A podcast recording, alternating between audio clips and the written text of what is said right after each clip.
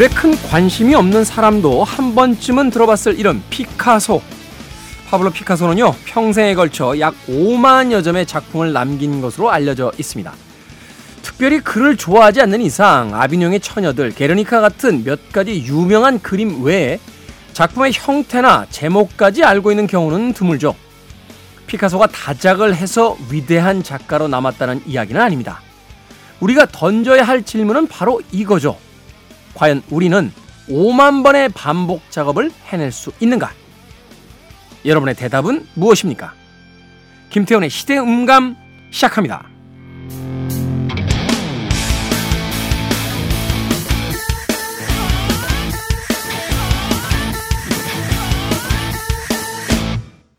그래도 주말은 온다. 시대를 읽는 음악 감상의 시대 음감 김태훈입니다. 뭐 입체파 화가의 상징적인 인물이기도 하고 현대 미술에 있어서 가장 아, 성공한 작가로서 불리우는 피카소. 10대부터 90대까지 무려 80년 동안요 5만여 점 이상의 미술 작품을 남겼다고 합니다. 한마디로 1년 어, 동안 그린 그림만 가지고도 웬만한 대형 미술관에서 전시회를 할 수 있을 정도였다고 하니까 그의 왕성한 창작력이 얼마나 됐는지를 짐작해 볼 수 있는 음, 그런 것이죠. 그런데 여기서 더 중요한 것은 자, 5만 여 점의 작품을 남긴다. 그것은 아마도 5만 번 이상의 그림을 그렸다 하는 것의 의미가 될 겁니다. 예전에 한번 이야기 들었던 것 같은데 소위 이제 무도가들, 무술가들이 이야기하는 단연이라는 단어 중에 단이라는 단어의 뜻은 아, 천 번의 반복, 뭐 연이라는 단어의 뜻은 만 번의 반복이다 하는 이야기를 한 무도가로부터 들은 기억이 있습니다. 그만큼 동일한 행동을 계속해서 반복해낼 때 비로소 무엇인가를 이루게 된다는 것인데요. 우리는 피카소의 천문학적인 그림 가격 또 그의 명성에 아, 시선을 뺏긴 나머지 그가 그림을 평생 동안 5만 번 이상이나 계속해서 반복해서 그렸다는 것은 잊고 있는 것이 아닐까 하는 생각 해보게 됩니다. 자, 김태훈의 시대음감, 시대 이슈들 새로운 시선과 음악으로 풀어봅니다. 토요일과 일요일, 1라디오에서는 낮 2시 5분, 밤 10시 5분 하루에 두 번 방송이 되고요. 한민족 방송에서는 낮 1시 10분 방송이 됩니다. 팟캐스트로는 언제, 어디서든 함께 하실 수 있습니다. 음악 듣습니다. Whitesnake, Here I Go Again.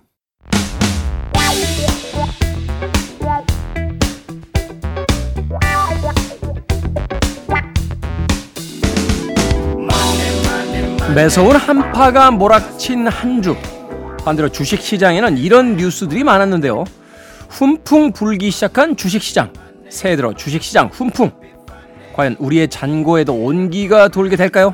우리 시대의 경제 이야기, 돈의 감각. 퍼블릭 자산운용 김현준 대표님 나오셨습니다. 안녕하세요. 네, 안녕하십니까.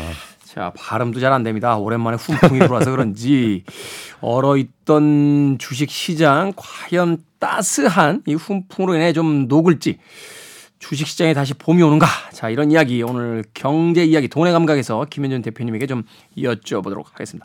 자, 전반적으로 작년에 저희에게 이제 올해 전망을 해 주실 때 아마도 경제가 올해가 작년에는 몇몇 분들에게 여쭤봤더니 침체기가 아니라 그냥 경제가 좀 안 좋은 정도 있지 음. 올해는 그보다 훨씬 안 좋을 거다. 아, 네네. 예, 그렇다면 주식은 선반영이 되니까 작년에 안 좋았다라면 올해 상황이 안 좋기 때문에 굉장히 안 좋기 네. 때문에 올해는 오르지 않겠느냐 네. 하는 이야기가 있었고 김현준 대표님도 딱 정확하게 그 이야기를 하셨거든요. 네네.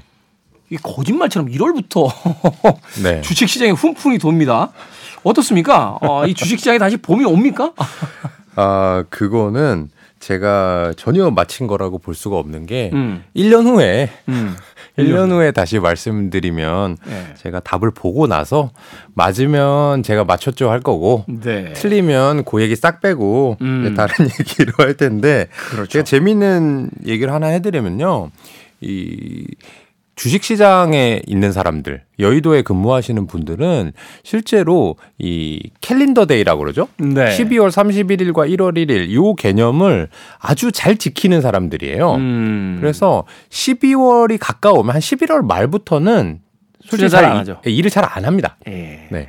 그 여러 가지 이유가 있는데 어 한 이유는 그런 거예요. 내가 11월까지 어느 정도 했습니다. 근데 벌었어요. 음. 벌었을 때는 그냥 확정을 짓고 아이 다 팔아버리고 음. 근데 잃었을 때도 마찬가지예요. 네. 아, 내가 11월까지 잃었는데 뭐 12월 한 달 열심히 한다고 되겠어? 음. 하고 이제 어 그만두고 12월 한 달 노는 거죠. 네. 그러면 1월에는 왜 열심히 하느냐? 이게 12월 한 1년으로 딱 끊었을 때 성과급도 그렇게 나가요. 아, 칼렌더 데이로 나가는군요. 네. 그래서 아 12월까지는 이미 지나갔고 2023년 올해 한번 열심히 해볼까? 근데 음. 열심히 한다는 개념이 일단 뭘 사야 음. 열심히 그렇죠. 돈을 벌든 일든 할 거 아닙니까? 뭔가 뭔가 사야 되잖아요. 그렇죠. 근데 11월 말 12월 초에는 아 그냥 확정 짓고 그만하고 싶다, 꼴도 보기 싫다 하는 거니까 이제 팔아버린단 말이죠. 음. 그러면 주식을 많이 하시는 분들이 당연히 펀드를 운용하는 큰 회사의 펀드 매니저들일 텐데 네. 그들이 11월 말 12월 초에 팔았다가 1월에 사게 되면 사실은 1월에는 주가가 좀 오르게 되고요. 그게 이제 사는 사람들의 숫자가 많아지니까. 그렇죠. 그게 이제 뭐 격언으로도 얘기가 있습니다. 1월 효과라고 해가지고 보통은 연중에 월로 따졌을 때 1월이 정말 오를 확률이 높다라고 음. 그러니까요.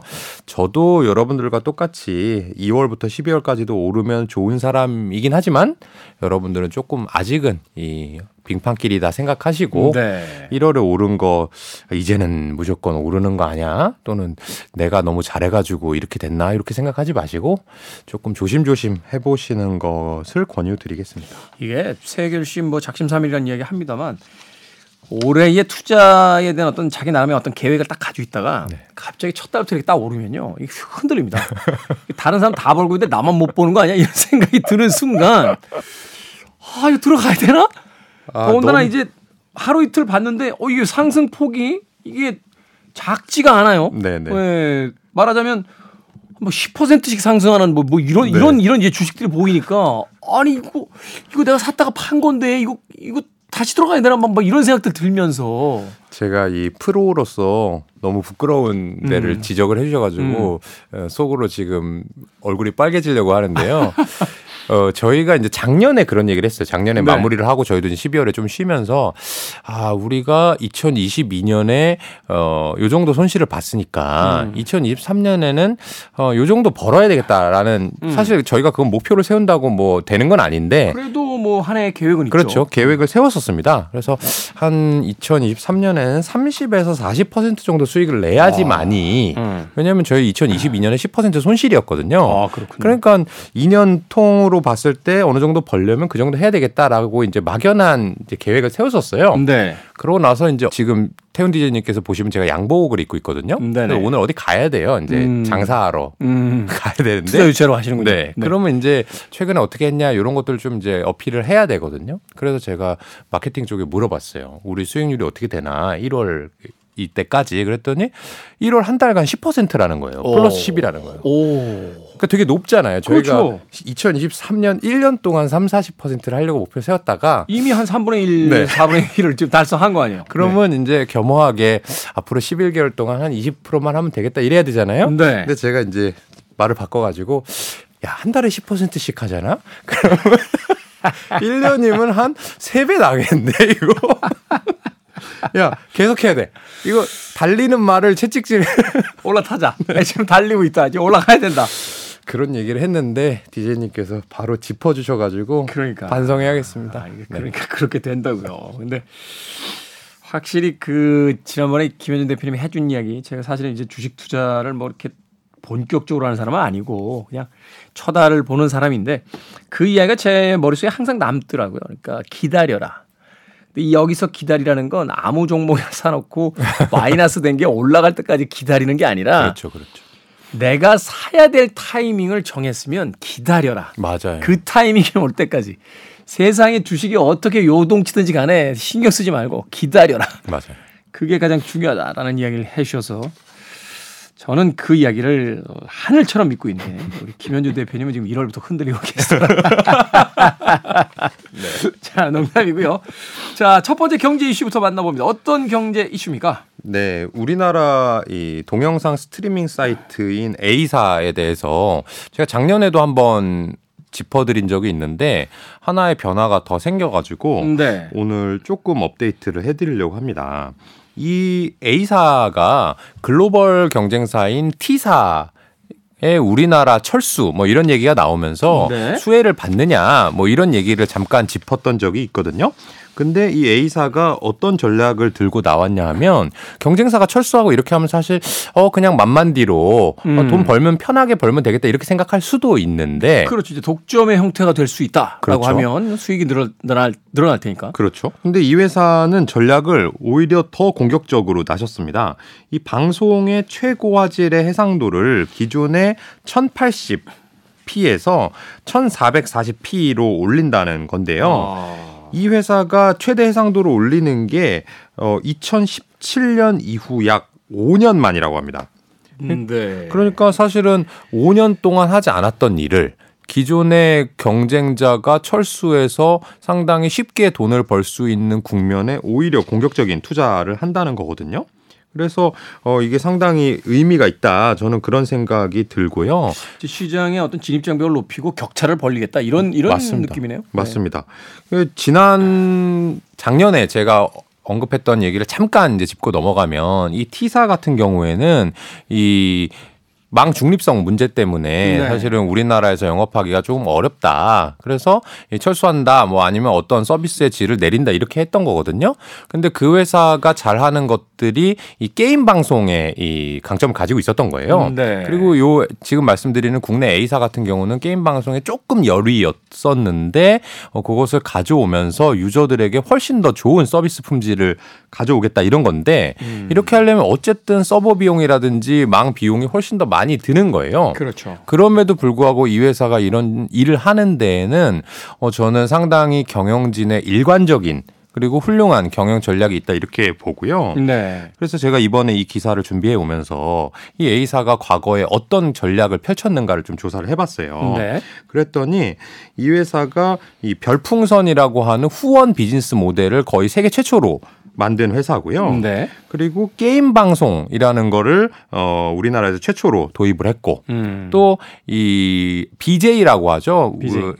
그이 방송에서 스트리밍을 하시는 분들, 그렇죠? 크리에이터 분들과 어, 계약을 맺어서 파트너 BJ라는 개념을 두고 음. 어 우리 파트너로 계약을 하면 훨씬 더 많은 수수료를 줄게. 그리고 많은 support를 해 줄게. 대신에 우리와 좀 이렇게 독점적으로 계약을 맺어 보자. 그러니까 몇년 계약 기간을 설정하고 이제 독점 계약을 하는 거죠. 그렇죠. 기존에는 크리에이터 분들이 사실 어떤 플랫폼에서 활동을 하는가를 이제 제약을 걸 수가 없었는데 이런 말하자면 연예 기획사와 연예인과 같은 그런 그런 시스템도 도입을 했고요.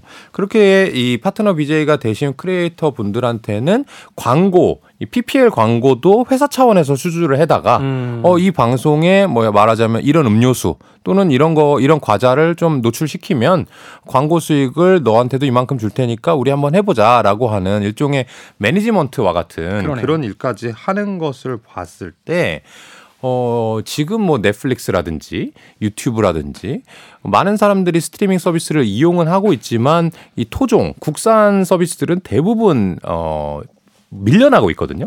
사실 그렇죠. 이제 컨텐츠의 어떤 그 quality 문제도 있고 또 그 물량의 문제도 있다 보니까 그렇죠. 그렇죠.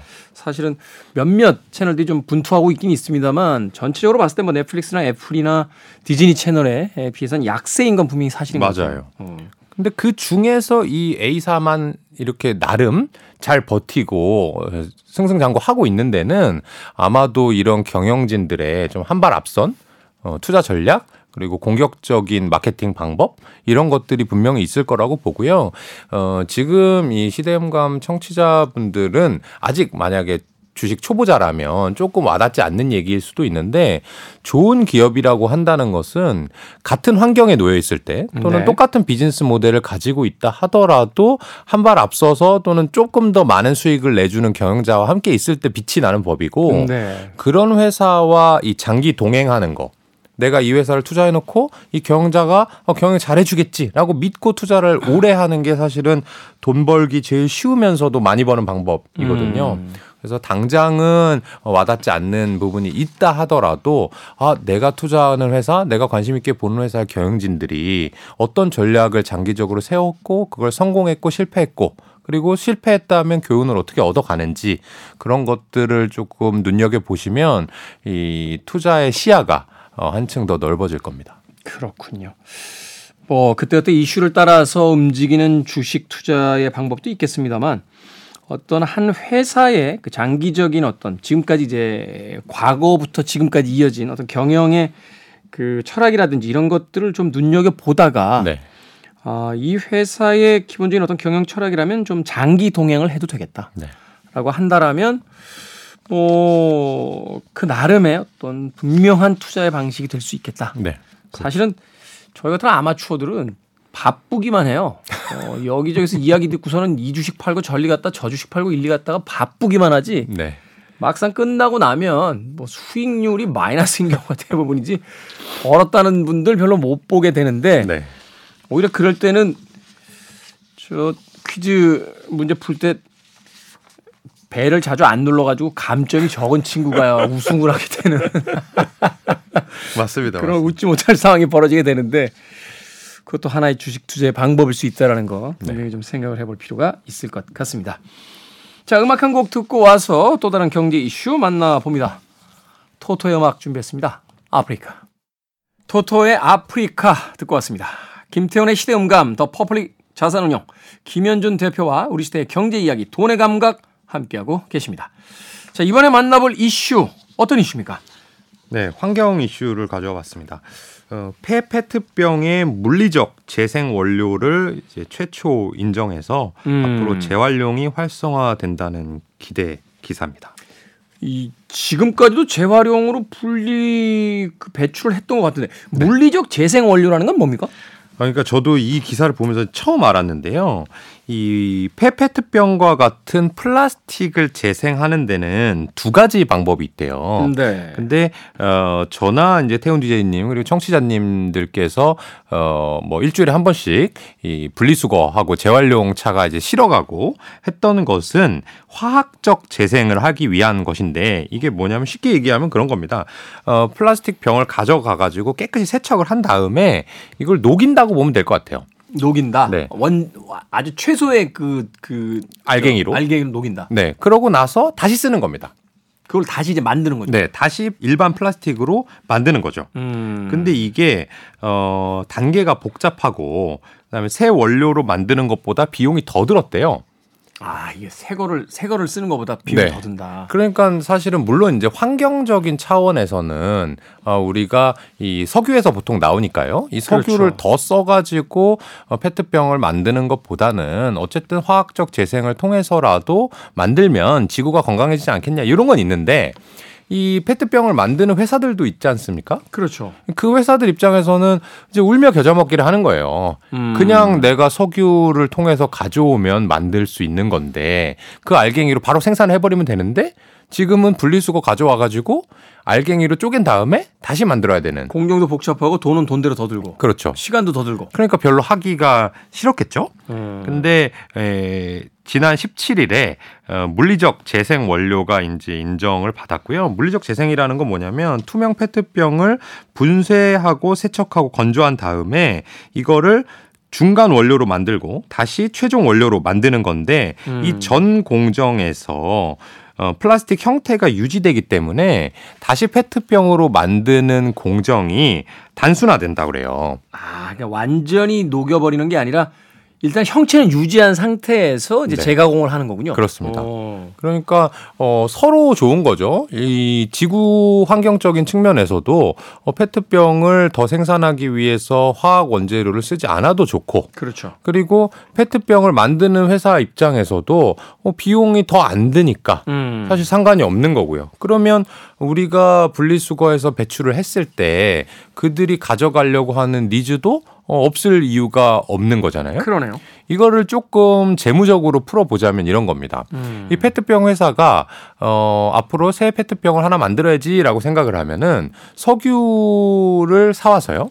그 석유를 어, 화학 원료로 바, 바꾸고 그렇죠. 그 화학 원료를 가지고 페트병 모양을 이제 만들었던 거죠. 그렇죠. 분리해내서 이제 플라스틱 원료를 가지고 페트병을 만드는 거죠. 그렇죠. 그러면 이제 석유 제품을 사와야 되니까 원재료에 돈이 들 거 아닙니까? 음. 근데 이번에 이제 물리적 재생 원료 방식을 사용하게 되면은 석유 원료를 사올 이유가 없죠. 그러네요. 원래 이때 재활용된 그, 어, 페트병들을 가지고 사용을 하면 되니까. 그렇습니다. 근데 이제 생각을 해보면요. 이 재활용을 해가지고 누군가가 그거를 가져가잖아요. 그럼 쓰레기를 치워주는 개념이지 않습니까? 그렇죠. 그러니까 어, 우리가 이걸 가져갈 테니까 어, 돈을 좀 줘, 수수료를 좀 줘, 이렇게 할 수도 있는 거예요. 음. 그러니까 말하자면 석유 제품을 돈을 주고 사왔어야 되는 회사들이었는데 그냥 원재료를 가, 공짜로 가져올 뿐만 아니라 일부 지역에서는 돈을 받고 가져오는 거죠.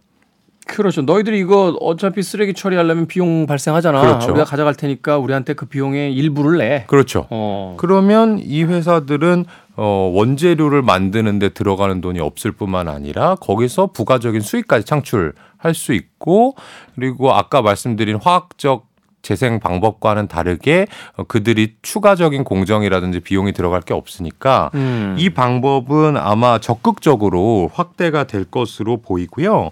어, 우리나라에 상장된 회사들도 페트병을 만들어 가지고 돈 버는 회사들도 상장이 돼 있습니다. 네. 그러니까 어, 저희 회사도 한번 이렇게 자세히 들여다보는 중이고요. 음. 어, 청취자 여러분들께서도 어, 이 페트병 회사가 지금은 원재료를 이만큼 쓰고 있었는데 만약에 이 물리적 재생 방법으로 다 바뀐다면 순차적으로 시간이 지난 다음에 어, 원재료가 이만큼 절감이 되겠네?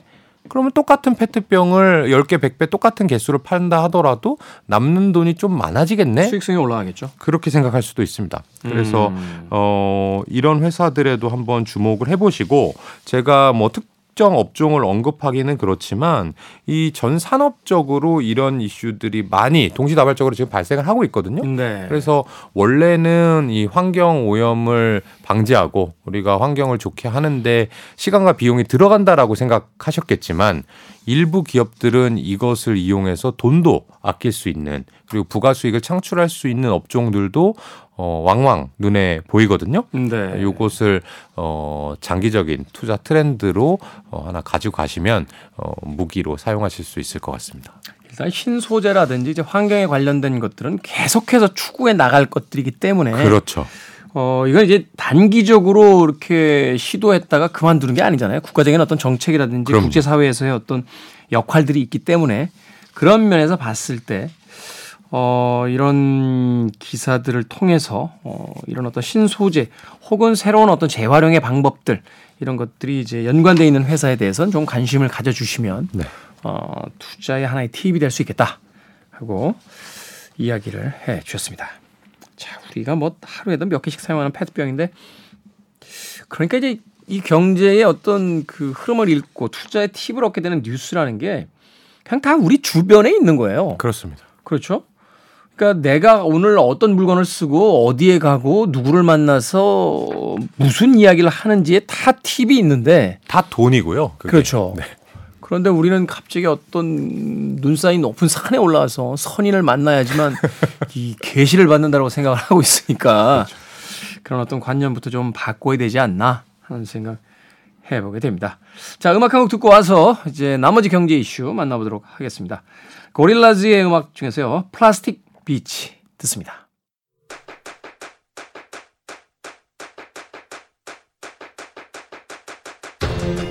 그래도 주말은 온다. 김태훈의 시대 음감. 자, 김현준 대표와 함께하는 돈의 감각. 오늘 마지막으로 만나볼 경제 이슈는 어떤 이야기입니까? 네. 우리 골프 얘기 작년에 많이 했었습니다. 아, 골프. 네.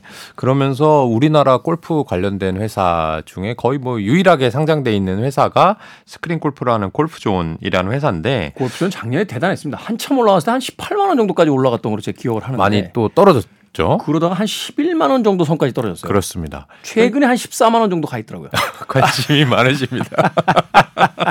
네, 관심 종목에 아마 들어가 있는 것 네, 같은데요. 네, 제 관심 종목에 하나에 들어가 있습니다. 이 골프존이라는 회사를 분석할 때 이 가장 중요한 점이 뭐냐면 이 회사는 내수 기업이라는 거예요. 철저하게. 내수 기업이다. 네. 이 외국에 여행을 가보셨거나 또는 외국에 살아보신 분들은 아시겠지만 뭐 노래방도 마찬가지고요. 그다음에 스크린 골프방도 마찬가지고요. 음. 이런 문화가 어 우리는 참 재밌다. 그리고 어, 너무 대중화돼 있고 보편화돼 있으니까 다른 나라 사람들 다 하지 않을까라고 생각할 수 있으나 실제로는 우리나라 외 다른 나라에서는 이 스크린 골프라는 것을 거의 찾아보기 어렵고요. 네. 그리고 있다 하더라도 보통 그 지역에 이제 주재원 나가 계신 이제 한인 분들이 이용하는 시설에 불과해요. 음. 근데 이 말씀을 왜 드리냐 하면 이 어떤 주식이건 간에 높은 평가를 받으려면 성장성이 풍부해야 되는데 그렇죠.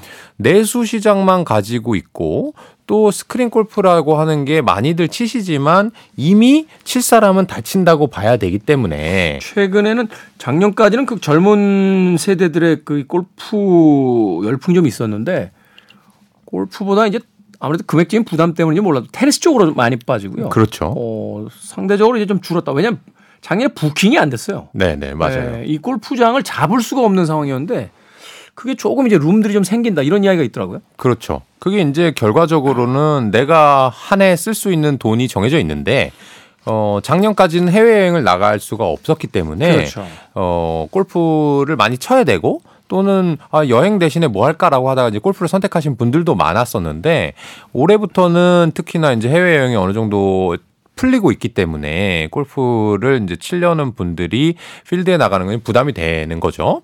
근데 스크린 골프는 가격이 싸서 어쨌든 많이들 치고 계신단 말입니다. 네. 근데 이미 많이 치고 있기 때문에 국내에서도 성장성이 없고 해외에서도 잘 안 되니까 이 높은 평가를 받기가 어려운 기업 중에 하나예요. 음. 근데 제가 오늘 이제 가져온 기사는 뭐냐면 이 미국 프로골프 Merchandise Show에 참가를 해가지고 네. 신제품들을 많이 발표를 했고요. 어. 그리고 어, 같은 기간 중에 이 라스베가스에서 하는 CES 이 가전제품 쇼죠. 그렇죠. 여기에도 나가서 신제품들을 많이 발표했다고 해요. 가전제품에 나와서 발표했다는 게 가정용까지 지금 뭐 음, 제작을 하겠다 뭐 이런 의지를 보여주고 있는 거네요. 그렇죠. 가정용도 하고 있고요. 네. 그리고 실제로 당장 가정용이 아니라 하더라도 어 미국에 예를 들면 집이 큰 곳에는 어, 스크린 골프 기계를 설치를 직접 할 수도 있고요. 음. 그래서 여러 가지 차원으로 나간 것 같은데 이 나간 거에서 우리가 착안해야 될 건 뭐냐면 아, 골프존도 이걸 다 알고 있구나.